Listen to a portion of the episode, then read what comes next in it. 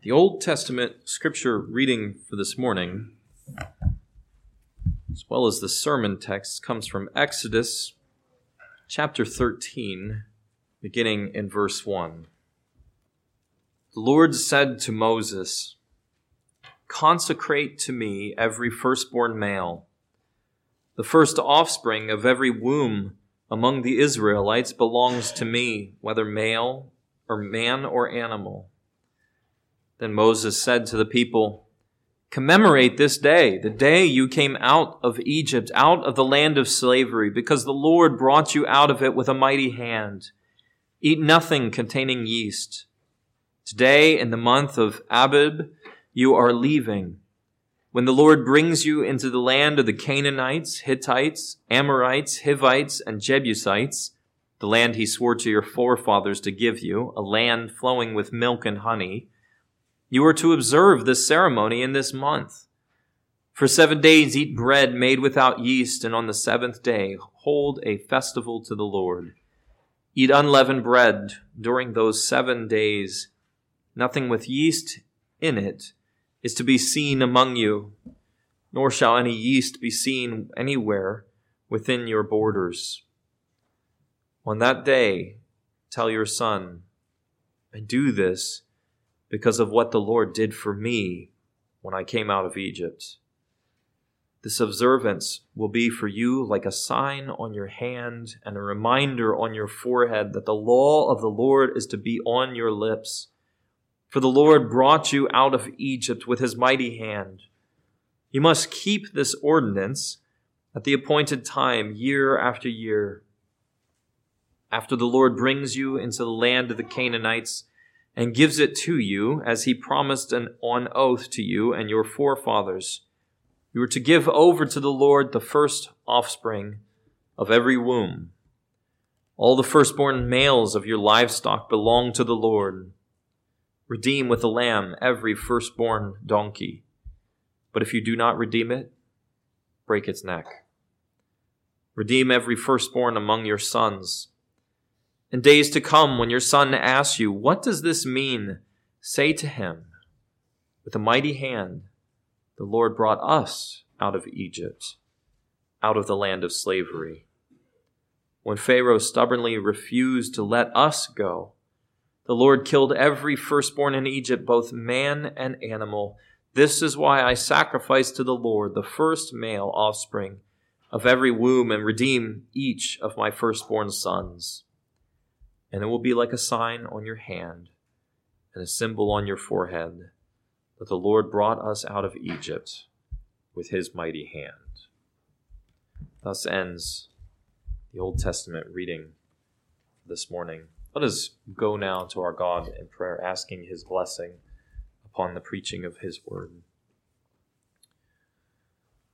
Our Lord, we come before you knowing that we are but ashes and dust. We are nothing without you who breathe life into us, indeed giving us a spirit of new life through the power of the Holy Spirit that would help us to see and understand the glories of the gospel. We pray, Lord, that as we are gathered, that you would continue to poke and prod us through the Holy Spirit, encouraging us by your word, and indeed causing us to see our need of you, our ever dependence upon you in all these in all things. And we pray all of this in Jesus' name. Amen.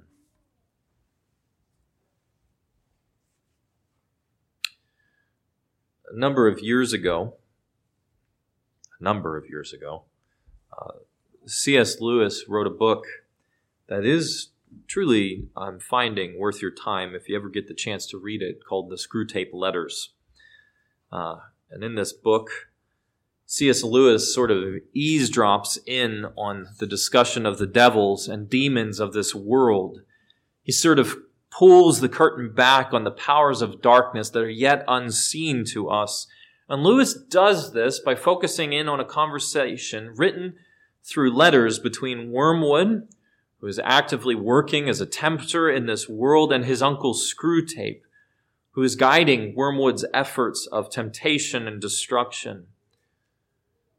One of the things that becomes clear that these letters really sharpen for us and set up in a sharp contrast, what you will discover or, or get a sense of as you read through them all is that all men belong to someone. In the very first letter, Screwtape begins talking about a man who had, was becoming uh, slowly conscious of spiritual realities and that there were uh, uh, these things that he had to consider. And so Screwtape distracted him by whispering about how this man really needed to go take lunch, that these things were very important matters and that they really needed to wait until you could sit down and think about them longer. And before the man knew what was happening, he had been completely sidetracked from what was most important. And Screwtape says this about the man. This man is now safe in our Father's house because his soul was always owned by someone or belonged in someone's house. And as Lewis delves into the world of the unseen spiritual realities around us, he can't help but show us that truth over and over again. That no matter how hard we try to escape the realm of the spiritual, no matter how much we desire to be our own men who build our own kingdoms in this world, the bottom line is that we are not our own. That there is no such thing as our own kingdom. We belong to someone or are enslaved to someone. And the question of the text of Exodus 13 that we will draw out for us this morning is who is it that you belong to? Maybe more precisely, since we are gathered as the people of God, what does it mean for us to belong to the Heavenly Father who has redeemed you? What does it mean to belong to Him who owns you, this one who has redeemed you? What is God's redemption all about? Well, our text opens up this morning, and the first thing we see is that redemption is about belonging to God entirely. Redemption is about belonging to God entirely. And as we come to Exodus chapter 13, we come to what seems like a strange text, or at least it begins to move away from the narrative style that's been going on through the early chapters of Genesis into these laws and commandments of how you will do this when you enter the land and how you will do that. And it seems strange to our ears when we first hear maybe about this consecration of the firstborn of Israel. I mean, what does it mean when God says, consecrate to me all the firstborn among the people of Israel, whether they be man or beast, they are mine. And then we will spend 16 verses talking about this consecration. What in the world is going on? What is it that God is calling for and commanding his people to do? I mean, what, why uh, uh this command and why this focus on consecrating the firstborn? Well, to consecrate something is to set it apart. You know, the priests of the Old Testament uh, oh, would do this as they uh, consecrated the vessels that would be used for holy service. They are setting apart certain things for His service and His servant alo- service alone. They would even uh, uh cleanse themselves. The priests would cleanse themselves in ritual washings before they would make sacrifices as a way of setting themselves apart for the work and service of God in His temple, to consecrate themselves, to sanctify themselves. And it's a similar idea here. To consecrate something is to set it apart, to sanctify it. So when God says, consecrate the firstborn of Israel, man and beast, God is saying, set apart the firstborn, for they are mine. Set them apart to me. Well, what does that mean exactly? People of God? What does it mean that the firstborn will basically be uh, uh, uh, set up? Does it mean that, that they will be set apart? Does it mean that they will all be Christians? That the firstborn son uh, will always believe? That God calls these ones to himself out of the house of Israel, but he's indifferent about the rest of the families? What's the point here? Why are these ones in particular set apart to him and not the whole of the family? Well, notice, notice what happens next in verse 3. Moses says to the people, Remember this day in which you came out from Egypt, out from the house of slavery. For by a strong hand the Lord brought you out from this place. Notice God gives this command to Israel saying, I want you to set aside the firstborn for me, man and beast. The firstborn is mine and belongs to me. And then Moses goes on and says to the people of God, remember, by the way, that the Lord brought you out from the house of bondage and that he did it with a strong hand. In other words, remember what God has done, that God has redeemed you. Remember that you have been brought uh, bought for a price. Remember that your God saw you crying out in slavery and misery, serving a master who was brutal and hated you, who only had your destruction in mind. And God reached down his hand and he struck down the firstborn of Egypt and he drew you out of that land, out of that bondage with a mighty hand, so that you might worship him and him alone, so that you would know that you belong to him. He is your Father, and you are His Son. Remember what God has done for you, that you belong to your Heavenly Father. And He speaks this way over all the people of Israel. Even, uh, you know, we see this later on. Hosea 11 1 says, When Israel was a child, I loved him. And out of Egypt I called my, speaking of the whole people of God, out of Egypt I called my son. This entire people, in other words, the whole people of God belong to their heavenly Father who has sought them, who has bought them, who has pitied them when they were enemies, who purchased them for a price, even for the uh, price of the shed blood of the Lamb of God, demonstrated and pictured in the Lamb's blood on the doorposts. So, because God has done so much for the people of God, because God has drawn them to Himself so that they may worship Him, He calls them to sanctify their firstborn sons, to set them apart to Him. How does this work out? What, what, what's going on here? You see, people of God, every part of the people of God belongs to Him he called out his son, speaking of the whole people of God from Egypt. Every part of the people of God belongs to him now. And according to Hosea uh, 11, every part of the people of God is called God's son. So everyone who was the people of God belongs to him. They are his son. So God is claiming in this action his right over Israel's offspring, something that we'll come back to because they have been purchased for a price. And so, because you belong to your heavenly Father, set apart your sons to me. Now, what does that mean? Again, this is the question we kind of keep driving at here. I mean, how should we really understand this? All of you belong to me, but set your sons apart to me. What is the picture that we are supposed to see and understand? Well, the son in the ancient Near East, and even uh, uh, to some extent today, the first son signifies the center of the family and the future of the family.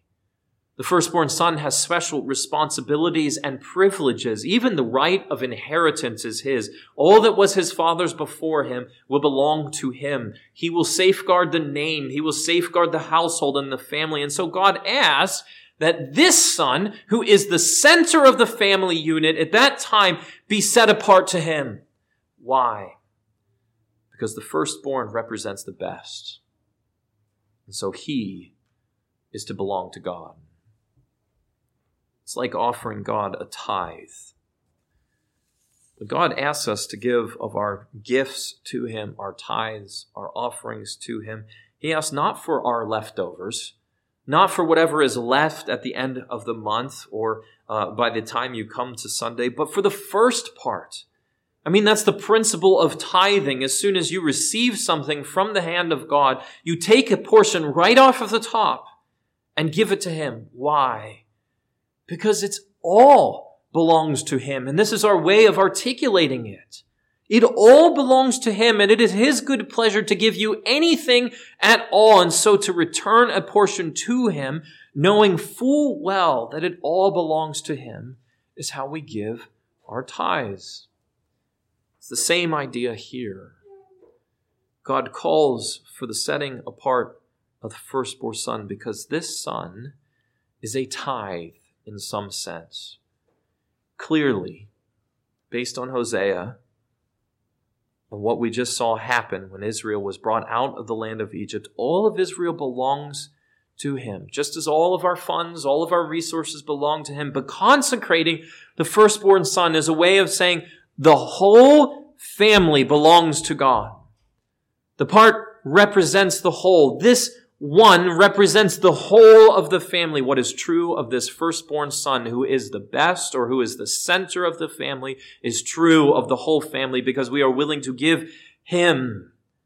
And therefore, we all belong to him. And Israel is called to remember this truth that as the firstborn son parts the womb, so they have been parted from the old life of Egypt into newness of life. And this is true for all the people of God because a strong hand has brought you up from Egypt. For times, four times, we hear that language as to why they would do this. We are reminded of God's strong hand of salvation to deliverance.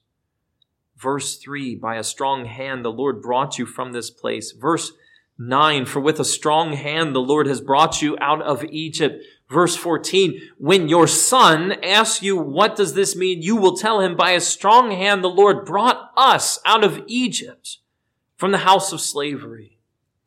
Verse 16, by a strong hand, the Lord brought us out of Egypt. And it is repeated so many times that God has brought Israel out of Egypt with a strong hand because God wants us to see that the redemption, or, or wants us to remember the redemption that is His.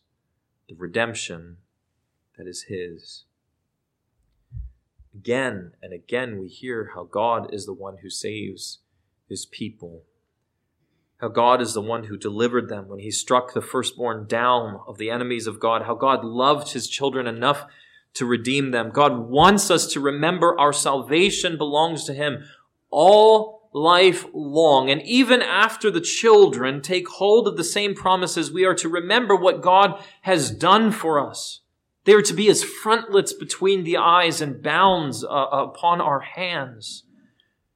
In other words, what is being said here is not that we should wear things on our eyes or on our wrists, but God's redemption, his mighty acts of salvation ought to mark everything that we think and everything that we do with our hands. Everything that belongs to the mind or to the hand, everything is marked by God's redemption of his son, Israel. Even the animals who will serve the people of God will be marked by this redemption, just as your sons are marked by this redemption. Notice verse 13 tells us the firstborn male animals are the Lord's. Now, if the sheep, if it, uh, this is a sheep or an oxen or a goat that has no blemishes, that is born uh, uh, first, they are immediately to be sacrificed to the Lord. Numbers 18, 17 tells us that these kinds of uh, animals would be offered as a sacrifice upon the altar of the Lord. That is how they would be made His. That is how they are set apart as His. But then it makes an exception here in our text to two things. For the donkey, and for the sons of Israel. And there is a parallel there. Um, donkeys were very useful animals in Israel and in uh, the ancient world. Uh, they would help in the fields. Uh, they would help in the grinding of grain or giving tired feet a rest or carry a load uh, ba- uh, back from the mill. It was a farming animal that was very helpful to the life of God's people. And God knows this, but the problem is that it is considered an unclean animal. And so God says, look, if a donkey is born and you want to keep this unclean animal for the labors in your field, it can't remain unclean. It cannot be seen as unclean, even though it is the firstborn. You can't sacrifice it to me because it is an unclean animal. You have to redeem it. You have to purchase it for a price, specifically the price of the blood of a lamb.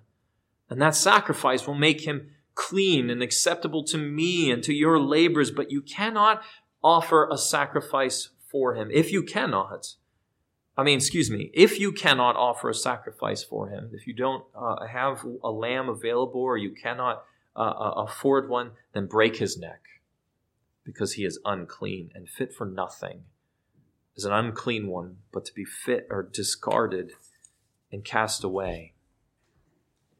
It's interesting. God says this about donkeys that they are unclean and that they must be redeemed in order to be used even by the people of God. And it is the exact same way that we see the firstborn are to be redeemed as well. These children aren't to be offered as a sacrifice upon the altar like a sheep would be. That would be heinous in the eyes of God. That's not the way God wants his sons to be offered to him. He doesn't desire a dead sacrifice, but a living sacrifice, as Romans 12 tells us. But he can't just accept these infant sons either, because like the donkey, the son is unclean and fit to be discarded. And so God says, sacrifice a lamb for your son in order to redeem him. And just like the donkey, when you make a sacrifice in its place, it will be set aside to me. It will be made holy and sanctified and clean. And the sons of Israel are set apart to God right from the womb and made holy to Him through this sacrifice. And I know to some of you that may seem strange. How can a child be made holy who hasn't been given any chance to prove that he is a child of God? How can it possibly be that God would work this way with the people of God? And it brings us right back to how this text began. Everything that is yours belongs to Him, including the children. Everything that is yours belongs to Him, including the children. I do realize that for many of you, this part of the text may seem like it doesn't apply to you because your children are grown. They're out of the house making their own decisions now. But the principle is here in this text is how we give God everything when we are His. And that applies to all of us. But notice how it shows itself here in chapters 13, in chapter 13, verses 7 and 8. In verse 7, God says, When you are in the land of promise, you will keep no unleavened bread within the boundaries of the land. So God is already talking to a future generation here. He is speaking right now as these words are written to a generation that will go into the wilderness and they will not walk out of it. They will wander about for 40 years and they will pass away, not entering into the land of Canaan immediately because of their disobedience and sin and the hardness of heart. In fact, the scripture tells us that all of that generation will pass away except for Joshua and Caleb, who by faith trusted in God at his word about being able to enter into the promised land. And the only ones who will then enter into Canaan are the children. So who is it that God is talking about when he instructs Israel about the future, about how they are supposed to understand this redemption of God, this being brought out of slavery?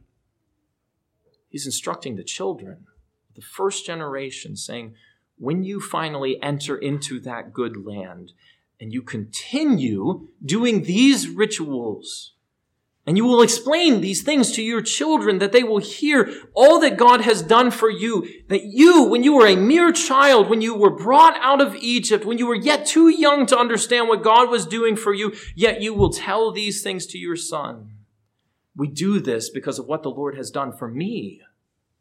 When I was a child, when I didn't know what was happening, that God was redeeming a people and that I was a part of this great redemption that I only learned about when I got older and embraced these covenant promises that were for me as well. For some of you, that may seem like a stretch. But notice what the text does next with the children. The text goes on and it actually gets even stronger in its language and how God speaks over our children and who he said or who he sees them as when it tells us in verse 14 when the children of this first generation are grown and living in the land that God has promised to them. And their sons, so you're talking second generation now, who have never stepped foot in Egypt, and their sons say, Hey, dad, why are we doing this? Why do you have to slaughter a lamb to redeem the donkey like you did for me when I was first born? And you will tell them by a strong hand, the Lord brought us out of Egypt from the hand of slavery. Don't miss that language here. It is huge for this particular text. The Lord brought us out of Egypt. So here you are, a child of this first generation who was most likely too young to remember what God was doing in Egypt exactly because it was your parents who were being brought out of Egypt, saying now to your own son who has never once set foot in the land of Egypt, saying, the Lord brought us, you and me, out of Egypt, out of the house of bondage. He redeemed us. For when Pharaoh stubbornly refused to let us go, the Lord killed all the firstborn of Egypt. Either God is telling the children to recite a lie because they weren't really there in Egypt at that moment, or God is teaching us how we view our children and the children of the church, that we are to see them as the redeemed of the Lord, so much so that we can say things like God delivered us, you and me. When you ask me who I am and what we believe, he did this for you and I, son. Or we can say things like this Christ died for us, my son. For he died for the ungodly. Notice these children, they didn't have a moment when they were personally delivered from Egypt, nor did their parents for that matter. And yet here they are being catechized to say, the Lord delivered both of us from Egypt. Because when the Lord delivered our forefather, he delivered the whole family, and you are a part of it by virtue of being part of this family. We think of redemption today often in terms of personal words, what he has done for me. But more often than not, God thinks of redemption as a family affair. Just like what we read in 1 Corinthians 7 this morning when Paul says basically, how should we view the children of a man who is an unbeliever, but his wife believes, or vice versa. And Paul says, well, of course, the children are holy. They are set apart to God. They are sanctified to Him the same way you, people of God, are set apart to Him. So too is your child. He belongs not to you. He belongs not to the devil, but to God. For the promises are to you and to your children after you and to those who are afar off, namely the Gentiles. And that is exactly what we see unfolding here. Why? I mean, what is the purpose of this? Is it so that each and every child of the church is saved beyond any shadow of a doubt? I mean, is that what Israel is supposed to believe here? Is that what they're supposed to understand in this consecration of the firstborn? By no means. It means, I mean, Ishmael was a son of the church as much as Isaac was, both receiving the sign of circumcision, and yet God chose one and not the other. The same was true for Jacob and Esau. For Jacob I have loved, and Esau I have hated. The point here, though, the point that this consecration of the firstborn points to, and how they instruct the children of the covenant, is that they all belong to God Himself. First and foremost, their whole life belongs to me. I mean, that is the life of the church, isn't it? Our whole life is not our own. We belong to someone else. For I am not my own, but have been bought with a price. I belong to him means that I, uh, uh, uh, uh I belong to him. I mean, is that not what we are taught in Romans 12 1 that calls us to be living sacrifices, to lay down our lives, all of it before Him. And God says that all that we have, all that we are, is to be laid down before Him. Everything is Him. All the idols that we hold dear, all the secret sins we treasure, our whole selves belong to Him. And what does our whole selves include? Includes our marriages. It includes our children because our children really don't belong to you at all. They never did. They belong to God. One commentator says this Christian parents learn this same lesson by presenting their children for baptism. As they hand their offspring into the arms of the church, they acknowledge their complete dependence on God's grace for their children's salvation. And when they receive them back, it's not because they own them, but because they have been entrusted with them to the glory of God. This is the idea of the faithful servant the one who is given talents and told to go and use them to the glory of God. You are entrusted these things. They never belonged to you in the first place, and that is true of the children as well. You see, the point is not that the, uh, the point is that children do not exist for our benefit. We are given them, or uh, to give them over to God because they are His to begin with. You know, it's like what C.S. Lewis was getting at. We all belong to someone. So, how do we view the children of the church?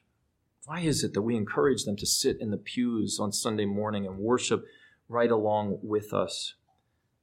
Because they belong to Him. And we give Him our children because the redemption of the gospel is for them too, and for all those who believe and grasp hold of these things. People of God, we all belong to someone. And if we belong to God because God purchased us back, making us clean through the sacrifice of the Lamb of God who came to take away the sins of the world, and everything we are and have, including our marriages, our children, everything about us belongs to Him. We cannot hold anything back from Him. It is all His, and we are all called to serve Him, even as verse 5 says, being slaves to Him in much the same way that we once were slaves to our sin and bound to it. People of God, may we serve Him with all that we have. May we give Him every part of who we are, including our children, because of what He has done for us in Christ's death and resurrection, namely redeeming us from our sins, drawing us into the presence of our Heavenly Father, and naming us his Son. Amen. Let's pray.